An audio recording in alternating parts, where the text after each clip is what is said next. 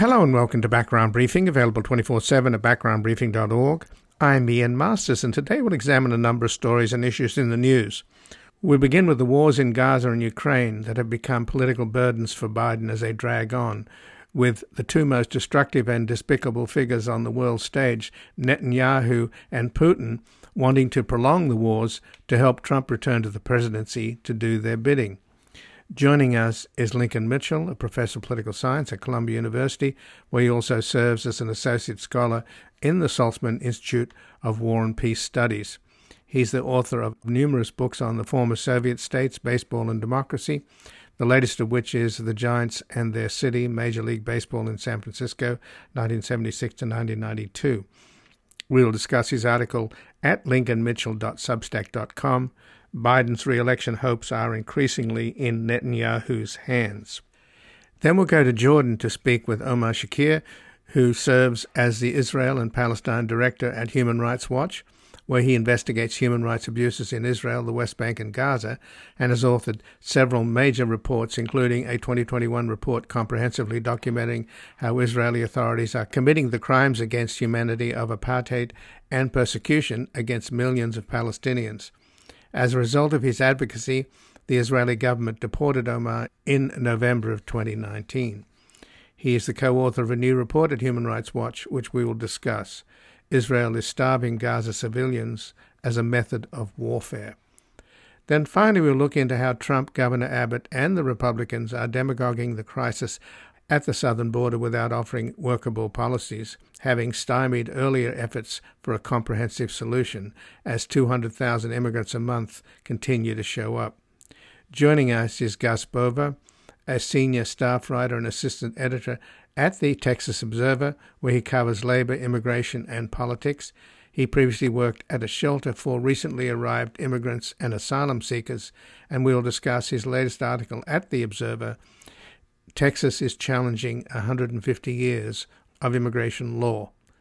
And before we begin, as the year rapidly comes to a close, many are looking for tax deductions, so I hope you'll consider making a tax-deductible donation at backgroundbriefing.org/donate or at our foundation publictruthmedia.org so that we can continue to seek out facts and information to awaken America's silent majority before democracy is trumped by fascism. And joining us now is Lincoln Mitchell, a professor of political science at Columbia University, where he also serves as an associate scholar in the Saltzman Institute of War and Peace Studies. He's the author of numerous books on the former Soviet states, baseball, and democracy, the latest of which is The Giants and Their City, Major League Baseball in San Francisco, 1976 to 1992 and he has an article at lincolnmitchell.substack.com. Biden's re-election hopes are increasingly in Netanyahu's hands. Welcome to Background Briefing, Lincoln Mitchell. Great to be back in. Well, thanks for joining us. And uh, in your article, you write that there is a scenario where both of the wars in Ukraine and Gaza end in the next month or two, and Americans turn their attention back to abortion rights, the future of democracy, and a rapidly recovering economy. But that is extremely unlikely, bordering on fantasy, particularly because both Vladimir Putin and Benjamin Netanyahu, two of the most villainous and destructive figures on the world stage, have an incentive to prolong their wars precisely because it would likely accelerate the return of Donald Trump to the presidency. Now, that's a very realistic scenario, I, am afraid, Lincoln, a deeply depressing one. So, what are the chances then of any? I mean, it's clear from Vladimir Putin's recent speeches and his recent press conference that he's going to extend the war. He thinks he's going to win, and he thinks he's going to win through information wars and not through the battlefield in Ukraine. And Trump is his ticket. But in Netanyahu's case, of course, he's like Trump. The longer the war goes on, the less chance there is of uh, Netanyahu going to jail. So he has every incentive to drag it out. So, what can Biden do under these circumstances? Biden what Biden can do and what he should have been doing earlier is link aid to Israel with really pushing Netanyahu to either conduct this war very differently or to get out of the way. And there are those who will say that the United States and no one else has a right to tell Israel how to defend itself. That is simply not true. Israel, and this is the thing you this is the most kind of explosive thing you can say about Israel, but Israel is an American client.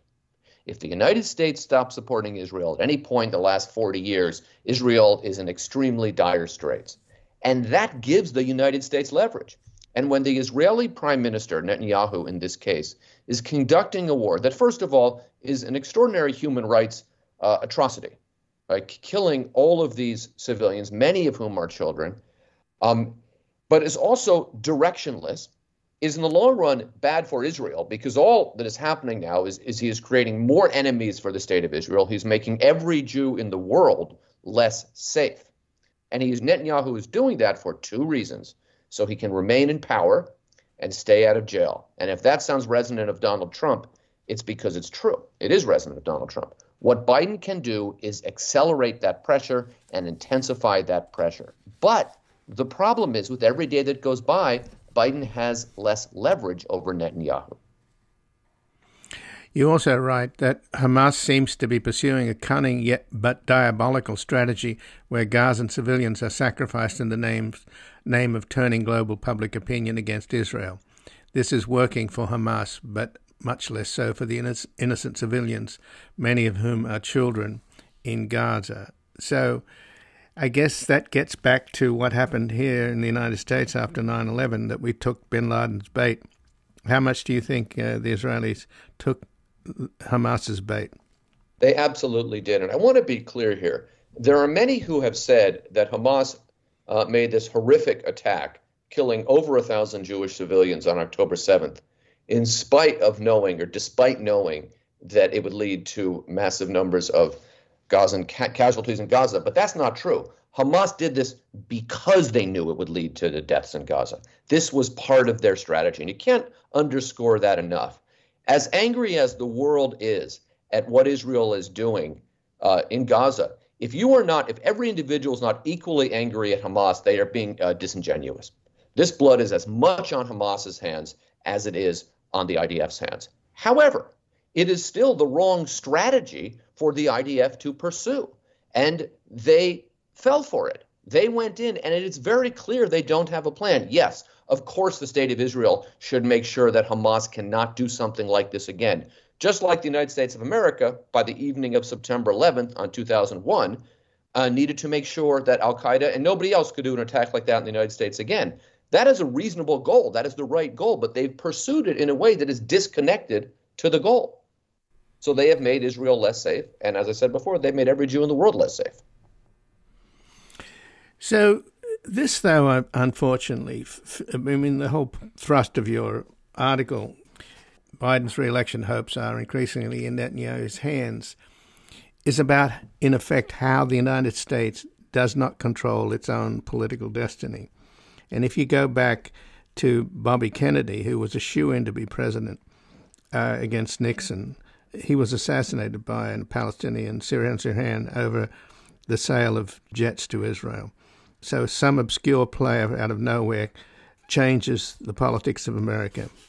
And then in 1980, the Republicans, Reagan's people, with Governor Connally of Texas, made a dirty deal with the Ayatollah to hold the hostages uh, so that Jimmy Carter would twist in the wind and lose the election. So that brought us another obscure player in the Middle East, brought us Ronald Reagan. And then you can see the same thing happen with Osama bin Laden, with George W. Bush, and particularly with Saddam Hussein as well in 2004, the, helping re-elect George W. Bush. And now you've got the same thing happening here with Netanyahu and Hamas, another obscure bunch of hideous people. So why are we so vulnerable to be whipsawed by events in the Middle East? Why can't we just forget about that place? And what we've done is dug a huge hole in the sand and buried trillions and trillions of our treasure for no gain whatsoever. And not just trillions and trillions of our treasure, but many, many lives, both uh, lives in that part of the world and, and the lives of American soldiers. And the, you know, it is a the world is globalized, And that means that the economy is globalized and trade is globalized and culture is globalized, but it also means that politics and communications are globalized.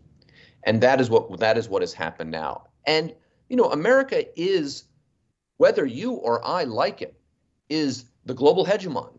And the the the challenge there is that America, American foreign policy elite look at the world and they see every problem as something that can and should be solved by the United States. And sometimes there are problems that the United States should try to solve, and sometimes there aren't. And that the inability to make that distinction is is very difficult. Now, now the cases you met you you've given are all cases where events really drove what happened. It wasn't like anyone in the U.S. you know contracted Sirhan Sirhan you know to, to shoot Bobby Kennedy. And we should be clear here for our younger listeners, we're talking about Bobby Kennedy Sr. Right? Um, but so, so, that event absolutely changed American elections, just like as you say in 1980 and going into the present. That's the nature of the presidency. It is a foreign policy job, so foreign policy events are going to change it. The problem here with Biden is that he ha- he has created this problem for himself by not handling this conflict, which was started by Hamas, in a smarter way. So given the trajectory we're on, then, Lincoln, and as you write, when Americans go to the polls in 2024, we will have to choose between a flawed and older centrist Democrat and an angry, unstable fascist who has made his goal of destroying American democracy evident. It is in this context that the relationship between the war in Gaza and American politics must be understood. Now, when you make that point, you'd think that there'd be enough rational people in this country to recognize that it's a no brainer. You cannot possibly re elect Donald Trump. But well, why? Why is he the, the head of one of the two main parties, controls the Republican Party, is way ahead of his rivals? And now, of course, you've got this uh, 14th Amendment case in Colorado where he's being disqualified from the ballot. If they succeed, which is not likely, to take him off the ballot in a number of states. All that will do is make the possibility of Nikki Haley becoming the nominee more possible. And I think Nikki Haley would actually beat Biden, whereas you could make the case that the best thing that Biden's got going for him is this crazy fascist. There's no question that Trump is the weakest of the major Republican candidates in a general election against Biden. We should also note that the election hasn't happened and Biden has a pretty good chance of winning. I mean, I would say at this point it looks like a coin toss. So he's not he's not out of this yet. But you know, one thing we have to recognize is that a fascist like Trump would be the fringe figure that he was unless he had a constituency for his fascism. And fascism happens because leaders try to take countries in a particular fascistic direction, but also because they have a constituency for that. And that is the fundamental problem that exists in the United States. It is not just that Trump is the leader in the Republican primaries, which of course he is, but it's that his movement has taken over the party. So when you say, I think accurately from a political perspective, that Nikki Haley would be a much stronger general election candidate against Joe Biden, you know, Haley has not embraced, certainly not the ugly fascist rhetoric that we've seen Trump embrace in the last, I don't know, years, months since he's left office. But to, to kind of understand Haley as a conventional Republican is absolutely wrong. She is fascist adjacent. She has refused to really denounce Trump. She has refused to really unequivocally say that Joe Biden won in 2020. There is no getting out of this until the Republican Party is soundly defeated you know, in at least two elections in a row. And that is extremely unlikely to happen for a number of years. This fight between democracy and fascism, and I use those terms deliberately, is going to go on perhaps for at least another decade. This is the new reality in the United States, and it is not clear how we emerge from it or what America looks like if and when we do emerge from it. Well, on yesterday's program, I spoke to a specialist on rhetoric, uh, Jennifer Mercieca at Texas A&M, and she made the point, which I thought was really uh, very, very important, and that is that not only is, is Trump a weak man, but he's a loser, and he's lost. You know, he lost the popular vote in 2016. He lost in 2024. He lost in the Democrat, the Republicans lost in 2018 and 2022, and they will lose again with him. But the fact that he's a loser has turned him into a fascist because, you know, in effect, so was Hitler. It was a, Hitler was a totally failed artist and architect. So you've got this sort of situation, this paradox of a loser turning himself into a strong man because he can't face the fact that he's a loser. That's that's right. And remember, Trump also, you know, is from a culture and a world where he talked about being a winner all the time. That was the thing you needed to be in life, a winner. And part of what what I think we've seen since the November 2020 is that rather is that the reality that he is a loser was something Donald Trump simply could not accept. So he rebelled against that reality and surrounded himself with people the only people who we who he would speak to and surround himself with, the the price of entry into Trump's world was to believe or to say that you believed that he was not a loser, that he was a winner. And this has, but he knows in his heart he lost, and this has made him angrier and more dangerous. But remember, you don't need a majority to destroy a democracy. You need a sizable minority. And so while Trump has lost never won the popular vote. His party has done very poorly under his stewardship. He still has about something like 30 to 35 percent of the country that would, you know, lie down in front of a freight train for him, and that makes him a very, very powerful political figure, regardless of if he wins the next election. Well, that's the problem, isn't it? 35% of the country wants an authoritarian, and the uh, 65% of the country, as Liz Cheney has said, are sleepwalking into dictatorship. Well, I don't know that 60% of the country are sleepwalking, and, and Liz Cheney was sleepwalking into dictatorship too as of January 5th, 2021. So let's let's not give her too much credit here. It took her the events of January 6th to figure out that you know there was a problem with Donald Trump. But you know, 40% of the country or 45% is actively opposed to Donald Trump. But there's about 15 to 20% that are sleepwalking a little bit here, and if that doesn't change, we could be in very very big trouble beginning in November of 2024. Well, Lincoln Mitchell, I thank you very much for joining us here today. Thank you for having me. It's always fun, even if I'm not always as reliably optimistic as you might. Well, I thank you again. Uh, Lincoln Mitchell is a professor of political science at Columbia University, where he also serves as an associate scholar in the Saltzman Institute of War and Peace Studies. He's the author of numerous books on the former Soviet states, baseball, and democracy, the latest of which is The Giants and Their City, Major League Baseball in San Francisco, 1976 to 1992. And he has an article at lincolnmitchell.substack.com. Biden's re-election hopes are increasingly in Netanyahu's hands. We're going to take a brief station break and back and go to Jordan to speak with the Israel and Palestine director at Human Rights Watch.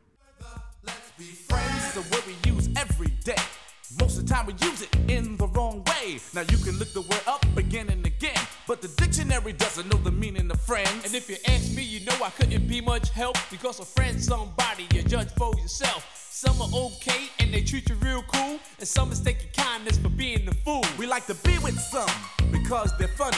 Others come around when they need some money. Some you grew up with around the way, and you're still real close to this. Welcome back. I'm Ian Masters, and this is Background Briefing, available 24 7 at backgroundbriefing.org. And joining us now is Omar Shakir, who serves as the Israel and Palestine Director at Human Rights Watch, where he investigates human rights abuses in Israel, the West Bank, and Gaza, and has authored several major reports, including a 2021 report comprehensively documenting how Israeli authorities are committing the crimes against humanity of apartheid and persecution against millions of Palestinians. As a result of his advocacy, the Israeli government deported Omar in November of 2019, and he's the co author of a new report at Human Rights Watch Israel is starving Gaza civilians as a method of warfare. And he joins us from Jordan. Welcome to Background Briefing. Omar Shakir. Thank you for having me. Well, thanks for joining us, Omar. And uh, right across the board, there's human rights abuses happening in Gaza on a massive scale. And uh, your latest report adds to it. But the women being shot trying to escape into a church by an Israeli sniper has resulted in church leaders like the Archbishop of Canterbury complaining and condemning Israel's behavior. What is happening uh, with the IDF? What are the real uh, rules of engagement here? If they shoot down their own people, it seems to me that there are no holes barred. This is just a free for all. How does it strike you? I think the problem here is that they didn't think they were shooting their own people. They assumed it was yet another time they were shooting Palestinians. I think, um, I mean, let's be clear hostage taking, of course, is a war crime. Uh, the Israeli hostages should have never been in Gaza uh, in the first place. But the reality is, the Israeli government has for years been following a policy for decades, in fact, of um, shoot first and ask questions later. They have routinely used unlawful force against Palestinians um, in the West Bank during policing operations, during in Gaza, um, I, during their ground invasions, during, of course, their aerial campaigns. Uh, Human Rights Watch, in fact, in 2009, released a report that documented white flag deaths, as we called it. We investigated um, seven different incidents in which 11 people, four of whom were children, five of whom were women, were gunned down while waving a white flag unarmed, uh, and cases that were uh, deliberate killings of civilians. And there was no accountability for those killings. Neither were there was there accountability for decades of unlawful killings and other grave abuses. And that impunity is precisely what creates a situation like this, where um, you have the, the, the shooting of hostages, because that's been the routine policy um, of the Israeli government for many years. And certainly, we and other groups have documented um, unlawful um, use of force by the Israeli government in recent weeks and months. And this is not a new phenomenon. But the war aims of the of the IDF are to eliminate Hamas, and as far as I know, and it's hard to get any concrete figures on this, but as far as I know, there's about thirty thousand Hamas fighters, and maybe they've killed ten thousand. Well, again, these are estimates. So it's taken several months to get to this point. So you have you've got to triple the amount of time it's going to take. So we're talking about several months more of this war, if that's the logic. I mean, I think that's the stated logic. Uh, certainly, um, I, we certainly can't corroborate those numbers, but what we can tell you is if the nearly 20,000 uh, people in Gaza that have been killed during hostilities, they include at least uh, 7,800 children. Uh, the majority are women and children. Um, you know, certainly, um, you know, some of those, uh, many of the men killed have have been civilians. Um, the reality here is while the Israeli government says this is about destroying Hamas, their actions indicate that they're in effect at war with the people of Gaza. I mean, when you cut electricity and water, um, when you uh, seal your crossings for the entry of food uh, and medicine, when you obstruct all but a trickle of aid entering from Egypt, these are all tactics that um, punish an entire civilian population. Um, and while ostensibly it could be used, you know, it, it's aimed maybe at stopping the armed group, these are clear violations of the laws of war. Um, and the reality here is that the um, Israeli government has spoken uh, quite clearly, in fact, about their objectives here. They've they've spoken about um, you know no aid, no water. They've talked about their emphasis being on damage, not necessarily on concrete military objectives. There have been comments by Netanyahu and other senior officials about um, you know uh, razing essentially Gaza to the ground. And their actions are consistent with those kinds of words. I mean, we, we have a reality where the majority, I mean, 90% of the population is displaced, where the majority of homes in Gaza have been damaged or destroyed, according to either the Gaza local authorities or UN figures. Um, so it's a um, I mean, I've run out of adjectives to describe how dire the situation is, but whatever the Israeli government says, whatever they might be, you know, uh, articulating on the ground, this looks like a war against the people of Gaza. And it looks like a war that, um, at least for parts of Gaza, entire neighborhoods and, and, and, and, and, and different parts of Gaza, um, you know, reduced to rubble, a campaign of, of, of death carnage and destruction that have that that left has left no one unspared in Gaza. So let's talk about your new report at Human Rights Watch, Omar. And one of the aspects of it that I hadn't heard about before is the extent to which the agricultural potential of what exists in, in that very narrow Gaza Strip is also being destroyed, along with the inability of food trucks to arrive uh, so just give us the bullet points, if you will, of why you have come to the conclusion that the Israelis or the IDF is using starvation as a war tactic? Sure. Um, I would say there are five concerning trends we've noticed over the last, um, you know, weeks that came together that led us to this conclusion. The first uh, two I've mentioned already. The first is the continued sealing of Israel's crossing for the entry of goods, of food, of medicine, uh, you know, for more for for more than two months. Secondly, is the willful impediment impeding uh, of humanitarian aid, only a trickle of aid coming in through Egypt.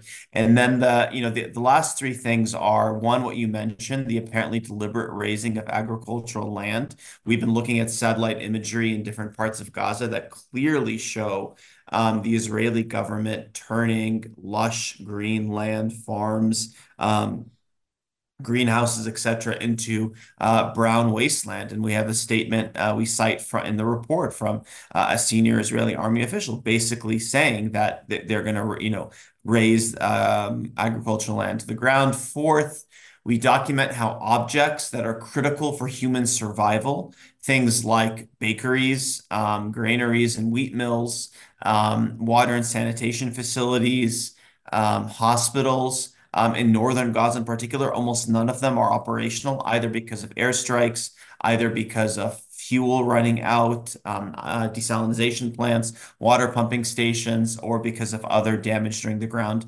operation. That that makes life unlivable for the population. And finally, we catalog statements from senior Israeli government officials that set out in very plain terms that they are doing all of this, in particular, cutting aid and, and, and stopping the entry of um, food and medicine and fuel as part of a strategy aimed at accomplishing their objectives, whether it be demolishing Hamas or um, uh, returning hostages. This is textbook use of starvation as a weapon of war. That's the kind of tactics we've seen the Syrian regime using and, and others, and it's a war crime. It's an abhorrent war crime.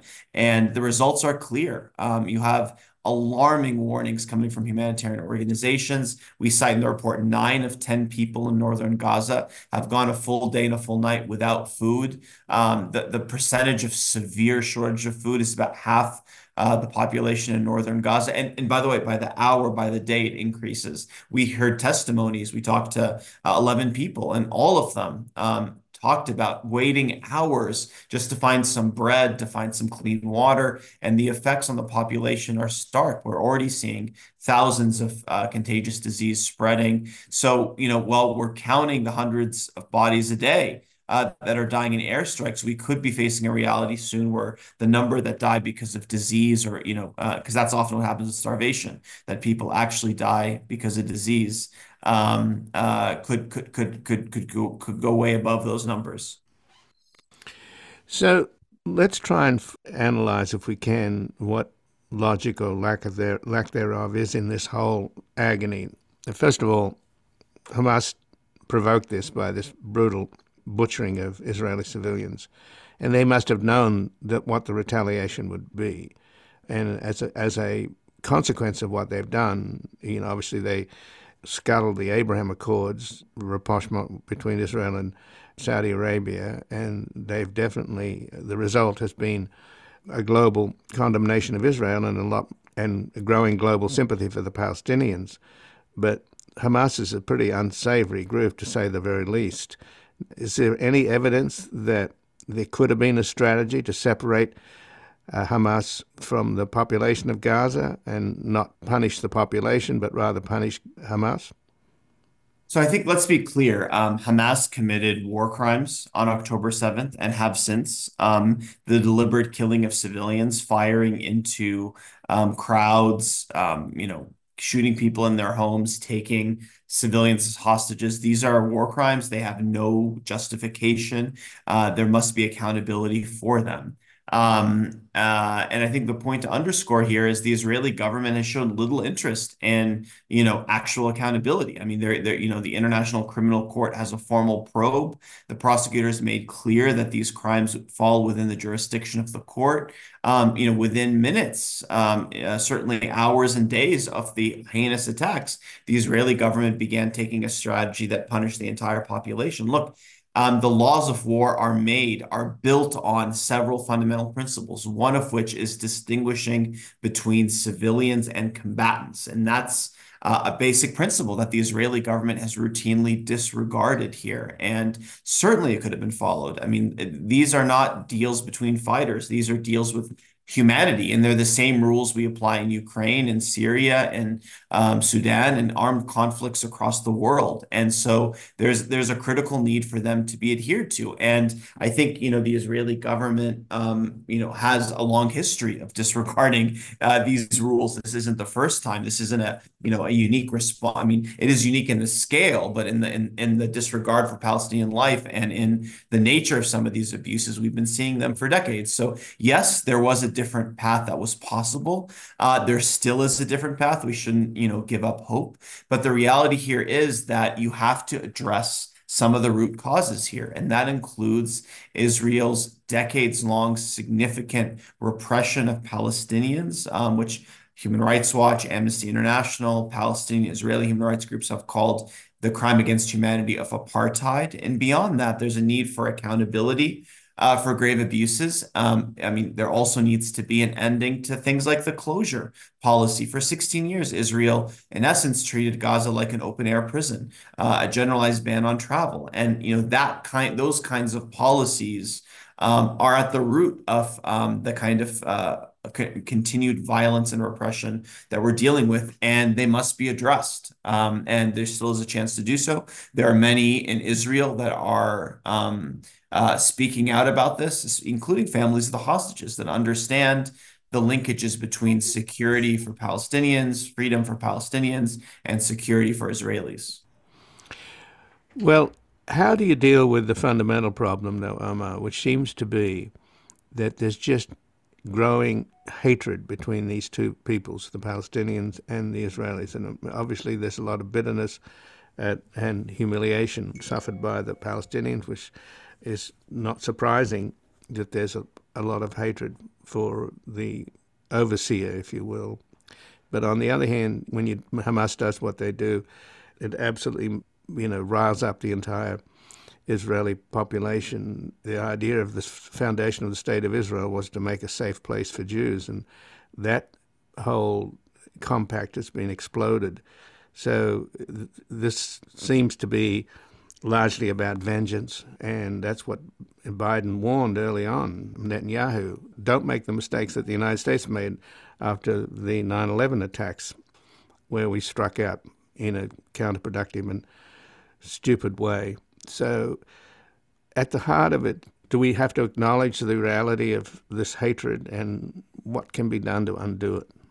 Look, I mean, I I, I disagree a little bit um, with that. Obviously, there's vengeance and there is um, invariably when you have situations of conflict, it creates um, you know deep frustrations and hurt and pain from all communities. But this is not a um, and I know you're not saying this, but this is not a thousands year old conflict between people that hate each other, right? This is a modern day conflict like many uh, um, elsewhere in the world. That's about land, access to resources, and rights. It is a um, you know, a, a, situation that at its core is about a structural, a, a, a, structure of repression and violence. It's about a system methodically engineered to maintain the domination by one people, Jewish Israelis, over another, Palestinians. They're about equal size between the Jordan River and the Mediterranean Sea. And the Israeli government has long pursued a policy that has sought to um, ensure the domination by Jewish Israelis, including in, in access to land, including in demographic considerations. And that's key to understanding the reality in Gaza. I mean, the reason why Gaza, I mean, again, we're talking about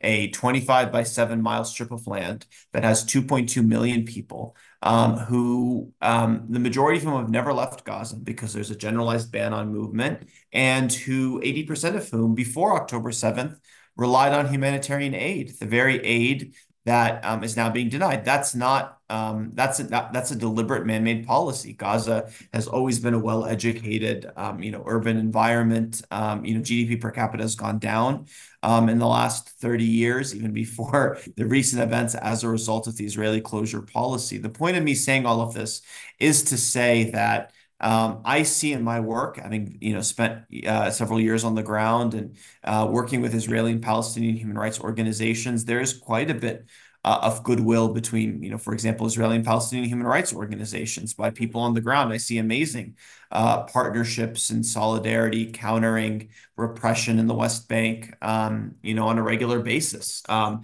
the problem is not that. The problem is that core daily structural violence and repression. You dismantle that unjust system, and I think the people on the ground, um, you know, will find ways to live together. But so long as you don't address that structural violence, it leads to these periods of hot violence, right? Of bloodshed and carnage and repression. And when that happens anywhere in the world, it's not unique to Israel Palestine, that furthers the different cleavages, whether they be ethnic, national, racial, religious, in any society. But you deal with them and you provide a way for a future that centers the rights and dignity and justice of all people. And people find ways to live together when they do so as equals um, with, with their dignity respected.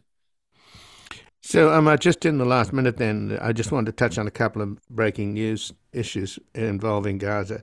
Top Hamas officials in Cairo apparently there's a possibility of a new truce, and Israel is now pumping seawater into the tunnels, and there's a warning from environmentalists that this could uh, destroy the aquifer, which would then further destroy whatever agricultural potential is left in Gaza.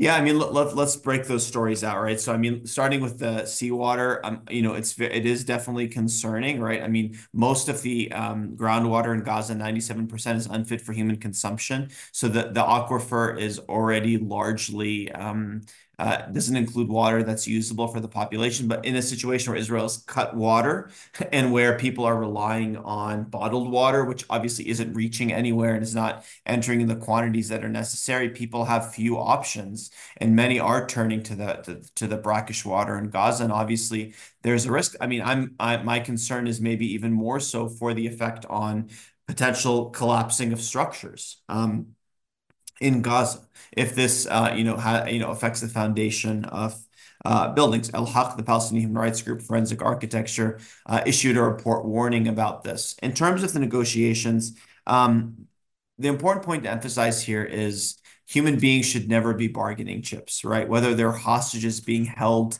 um, you know, by Palestinian armed groups, whether they are um, Palestinian detainees that are unlawfully detained, whether it's humanitarian aid enter entering in Gaza, human beings should never be bargaining chips. Ultimately, ceasefire or not, um, people unlawfully detained hostages should be released. Um, humanitarian aid should be allowed in, and hostages should be released unconditionally and immediately. That said, obviously, um, you know any uh, you know, pause in unlawful attacks, any release of unlawfully held people, of hostages is a welcome move. But this continued use of human beings and human life as bargaining chips is a huge part of the problem here. It's something that Hamas is doing. It's something the Israeli government is doing. It's somebody something nobody should be doing. Well, Omar Shakir, I thank you so much for joining us here today. Thank you. And again, I may speak with Omar Shakir, who serves as the Israel and Palestine Director at Human Rights Watch, where he investigates human rights abuses in Israel, the West Bank, and Gaza, and has authored several major reports, including a 2021 report comprehensively documenting how Israeli authorities are committing the crimes against humanities of apartheid and persecution against millions of Palestinians. As a result of his advocacy, the Israeli government deported Omar in November of 2019. He's the co author of a new report at Human Rights Watch Israel is starving Gaza civilians as a method of warfare. And he joined us from Jordan. We're going to take a brief station break. We're back looking at how Trump, Governor Abbott, and the Republicans are demagoguing the crisis at the southern border without offering workable policies, having stymied earlier efforts for a comprehensive solution as 200,000 immigrants a month continue to show up.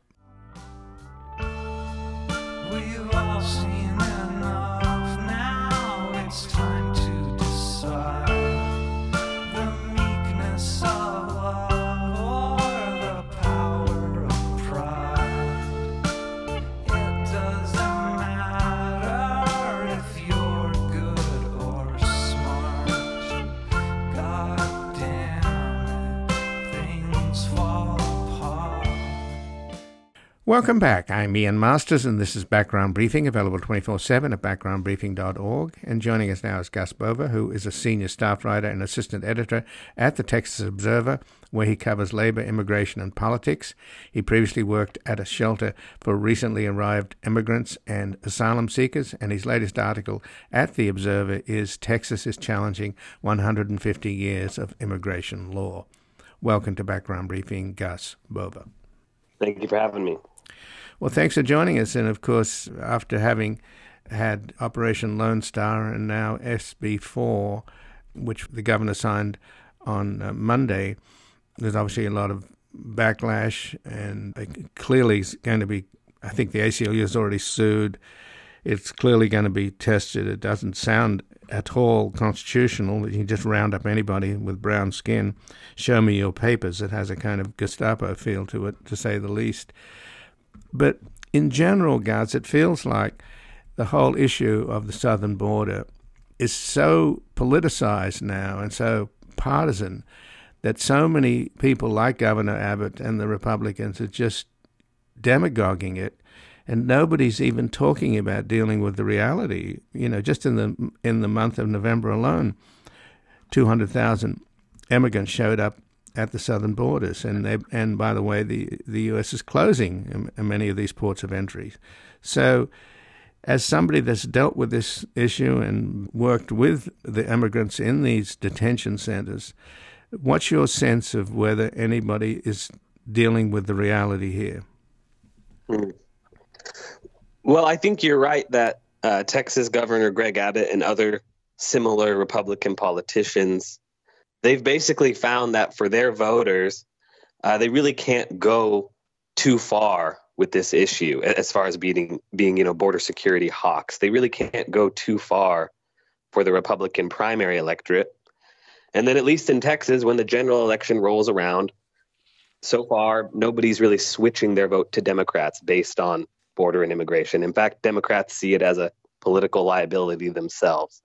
Um, of course, a single state isn't really in a position to address the root causes behind uh, the root causes of large scale immigration and the hemispheric and global refugee crisis. Uh, and so I guess we're just left with this sort of escalating uh, series of cruel tactics trying to deter people from coming to this one state. It's a political winner. Uh, what we're going to find out right now with this bill, Senate Bill 4, is whether uh, all the work that Trump and the right wing movement has done to sort of shift the courts, we're going to find out whether that's laid the groundwork for states to really break an extremely long legal precedent that basically puts control of immigration in the hands of the federal government. The state can only do sort of marginally related things. They can't get directly involved. And that's what this bill tests and that's what it is meant to test, you know. Our our governor here, you know, is not just a opportunistic politician. He's also a real a real lawyer. He was a state attorney general. He's a smart lawyer and there is a strategy here to test uh, well-established precedents. But in terms of the politics, it's pretty clear that the Republicans have put, they've snared Biden into a trap, haven't they? Because in order to get funds for Ukraine, Biden has to do something, make some compromise with the Republicans who are making maximalist demands, uh, which are going to be incredibly unpopular with the Democratic base. So Biden's already losing young Democrats over his support for Israel in Gaza. Uh, and he's likely to lose the Latino vote if they have to make some hideous compromise with the Republicans and do some of the more punitive stuff that the Republicans want. I can only speak, I guess, for Texas. You know, there is some shift toward the Republicans among Latinos here. Uh, along the border, there's an interesting dynamic where um, there's a huge undocumented population and and children of undocumented immigrants, but a lot of those kids also work for uh, U.S. Border Patrol and the border security uh, agencies. So there's sort of um, interesting, sort of, I guess you could say, conflicting loyalties or conflicting ideas. So I'm not positive what the political cost of this asylum bargain they're talking about would be, but just from a policy perspective, I mean, I've gone back and done reporting on all the different comprehensive immigration reform deals that almost came together and failed over the years, right? And the idea for decades was you'd put together a, a compromise package that would have border security with a guest worker program and legalization. We've gone from that apparently to uh, border security crackdown, asylum crackdown, in exchange for something entirely unrelated. So it's sort of striking to me how it's devolved in that way. Well, the refrain that you hear from the Texas governor and is that the feds have basically dropped the ball and mm-hmm. basically place the burden on the states. But Abbott's not alone. I mean, he's he's obviously grandstanding, as you've mentioned. But Katie Hobbs in Arizona is a Democrat, and she's saying the same thing that the feds have failed us, meaning the state of Arizona, and we're going to have to send our National Guard down to the border. So, again, I mean, do they have a point here, these governors? That there's some troubles that result from disorderly immigration. Uh, sure. I mean, they're in, you know, the Texas border is mostly privately owned. So um, there is some troubles that come to property owners that have a large amount of people trying to uh, navigate through their property to avoid detection. Um, over in Arizona, the border looks different, obviously, and right there along the border, it's federally owned. But uh, I'm sure that there are some issues, and then there's transportation logistics and trying to, if if we actually are interested in sort of accommodating and integrating and assisting people get on their feet, which is you know what I used to do for a living before I was a reporter that does take resources. Um, there's a lot of nonprofits who do that work and could use more funding to help them do it. Um, but sure, I suppose there's, I suppose I suppose there's some point to it. At the same time, the bigger story about immigration is still uh, how crucial they are to uh, to our economy, as it's always been, I suppose. And you know, also, I don't think Arizona right now is trying to uh, pass a law that creates a unprecedented state uh, deportation regime. So Texas mm-hmm. is, is moving the ball forward a bit in that regard. But Gus, I'm trying to figure out what can be done though. When I mentioned the, the figures of November 200,000 people showing up at the southern border, and it's it's likely to continue because people are fleeing. I think a a quarter to a third of the population of Venezuela has fled. Uh, yes. Cuba is also dysfunctional, and people are leaving. Mm-hmm. So is Nicaragua under the dictatorship of Ortega. People are fleeing. Uh, Guatemala, they've just elected a reformer, but now the crooks that run Guatemala yeah. are trying to prevent him from taking office. And you know, you've got a, an improved government in Honduras, but still massive problems of crime and violence, and people are leaving there. And El Salvador is another example. So that's, you know, I mean, early on, Biden sent Vice President Harris down there to deal with the roots problems of immigration, meaning make life more li- livable in these countries so people don't leave. That doesn't seem to be working at all, right? You know, I, I, I, don't have a, entirely workable solution, but a couple thoughts. Um, you pointed to El Salvador, the immigration there has gone down, but in large part it's because of an authoritarian crackdown and a massive uh, incarcerated population there now. Um, I mean, a couple thoughts.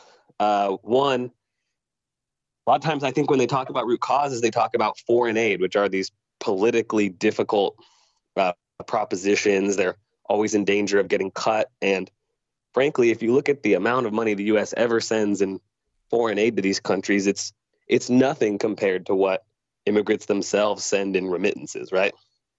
So I think it's just important to keep that in context that those types of programs are a drop in the bucket compared to the economic transfer that happens just from immigrants being allowed to come from those areas and work here. It's something like a quarter of the GDP of some of those Central American countries is remittances. Um, and the only other thought I have is just you know, there's a lot of U.S. complicity in uh, the problems that Guatemala has had and continues to have, and some of those other countries in Latin America. But what we're heading towards, and Trump made this speech, um, I think it was last Wednesday in Florida at a rally. Trump talked about his plans for the largest deportation operation in American history, and then he's been talking with Stephen Miller apparently about building concentration camps on the southern uh-huh. border. I mean, is that where we're heading? In other words, you've got this humanitarian catastrophe. These people that leave these countries and go through horrendous difficulties and going through the Darien Gap is just a horror story, and then taking that train uh, through Mexico is just another horror story. And they get robbed and beaten on the way, and they finally get here, and then they, you know, they either turn back and have to rot on the inside Mexico on the border, where life is difficult to say the least, and or you know if they can get an asylum claim, they're stuck in a in a concentration camp. So it's just so hideous at every level, and I'm wondering when are we going to deal with this in a realistic way, as opposed to a punitive way. Well, I mean, it's the right question. I mean, the whole story you told is absolutely right. I mean, I like we were talking about my old job at a shelter. I mean, I used to work with folks who came from, you know, Somalia to Brazil and then worked their way up through the across the Darien Gap, like you said, and it's uh, it's just unbelievable the journey. And you certainly understand why once they get to the Texas Mexico border, they're not going to be easily deterred at that point. But um, the Trump presidency, I think I read the same New York Times reporting everyone did it seems their plan is to put the true the true hardliners in place on day one, try to gut anything within the executive branch that can possibly get in the way of them just quickly executing their vision and to try to do a lot more damage a lot more quickly than they did last time. And that seems like that's what would happen. Um, again, I think one of the big problems is that we have an asylum system, an asylum legal regime, right? That's sort of roughly modeled on something like the Holocaust happening. It doesn't fit all modern scenarios that people are fleeing. So it's true that in general, from from a lot of countries, something like 80 or more percent of people end up losing their claim, but they come anyways. And so we need some combination of modernizing our asylum system to adapt to the reality of cartels and criminal gangs that have effectively uh, de- you know, incapacitated their respective states. Also, climate refugees, completely unaccounted for in our legal system. And then recognizing that a lot of people are so-called economic migrants, but if you're fleeing starvation, at some point it's a diff- you know distinction without a difference. But expanding economic migration is something that was on the table under you know W. Bush's presidency. And today, I don't know. It's it's we don't really talk about a serious guest worker program in a real way or even something like the Dream Act. It's it's it's sad where the debate has gone. Well, the debate is being debased beyond belief now, with Trump talking about immigrants poisoning the blood of our country, and now you've got you know this moron, Alabama Senator Tommy Tuberville, who was a protege of Trump's, saying, "I'm mad that Trump wasn't tougher than that, because have you seen what's happening on at the border? We're being overrun. They're taking us over. So that's the strain that's out there, this nativist, racist strain. And Trump is inflaming it, isn't he?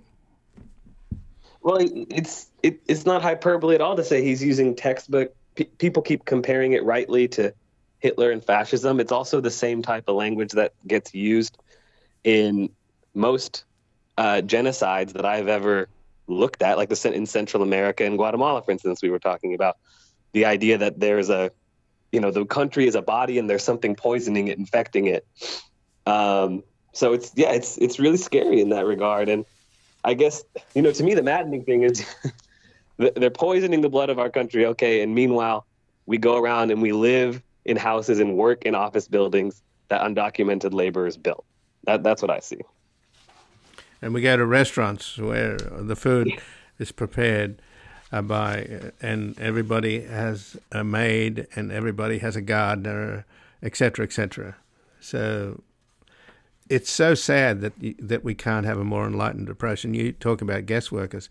I mean, the curious thing is that we should actually have open borders in the sense you have designated points of entry where people can come and go.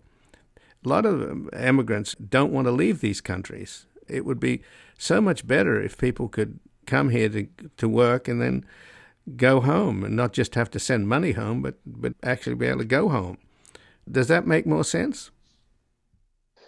Well, my my understanding is prior to you know roughly 9/11, you know that that was so much more common, especially for uh, you know Mexican workers to just come and go back and forth either on a daily basis as part of their routine or as a sort of seasonal routine and to really be able to maintain their household and family in Mexico instead of being severed and forced to pick one or the other. I don't know. I'm there are uh, there are valid, somewhat compelling arguments against uh, open borders, uh, but on the other hand, it would take a lot of the bureaucratic uh, burden out of it, wouldn't it? It would uh, get us out of this idea that we're ever going to pass a, a, a rational, responsive system through Congress. Well, you know, I'm sort of floundering here because it's such a big question, and yeah. There's so few answers, and nobody's talking seriously about it, and the demagogues are taking over with the well, ugliest stuff. I, I think it's the it's it's the politics. The politics have become entirely an obstacle because there's not there's not a uh, a sort of pro immigrant politics that has real purchase in has real purchase in Congress or in you know the halls of power right now. Um, so it's the politics, right? Because I can sit here and list off a bunch of policies, a lot of which we considered in the past, or even even passed in the past, or I can point to the reality that we all benefit from uh, undocumented laborers every day. Um, but the politics are just toxic now. Well, I thank you for joining us. I appreciate it. Yeah, thanks for having me. And again, I've been speaking with Gus Bova, who's a senior staff writer and assistant editor at the Texas Observer, where he covers labor, immigration, and politics. He previously worked at a shelter for recently arrived immigrants and asylum seekers, and his latest article at the Observer is Texas is challenging 150 years of immigration law. This has been Background Briefing. I'm Ian Masters, and I'd like to thank producer Graham Fitzgibbon and assistant producer Evan Green to help us sustain this program into the future and ensure it remains free to all. Please take a moment to support us by going to backgroundbriefing.org/donate or publictruthmedia.org where you will find our non-profit Public Truth Media Foundation, where your tax-deductible donations, large and small, keep us broadcasting. And if you've missed any of today's programs or would like to explore our vast archives, you can find us at backgroundbriefing.org, where we include extended interviews searchable by topic and have made it easy for you to sign up for daily email updates that provide links to resources, articles, and books discussed on the program. Also, you can find links there to subscribe wherever you get your podcast, and we encourage your ratings and reviews on these platforms. Find us on Twitter and Facebook at Ian Masters Media and please do help us reach more listeners by sharing this program with friends, family, and colleagues. And I'll be back again tomorrow with another background briefing. Bye for now. The guy that lived next door in 305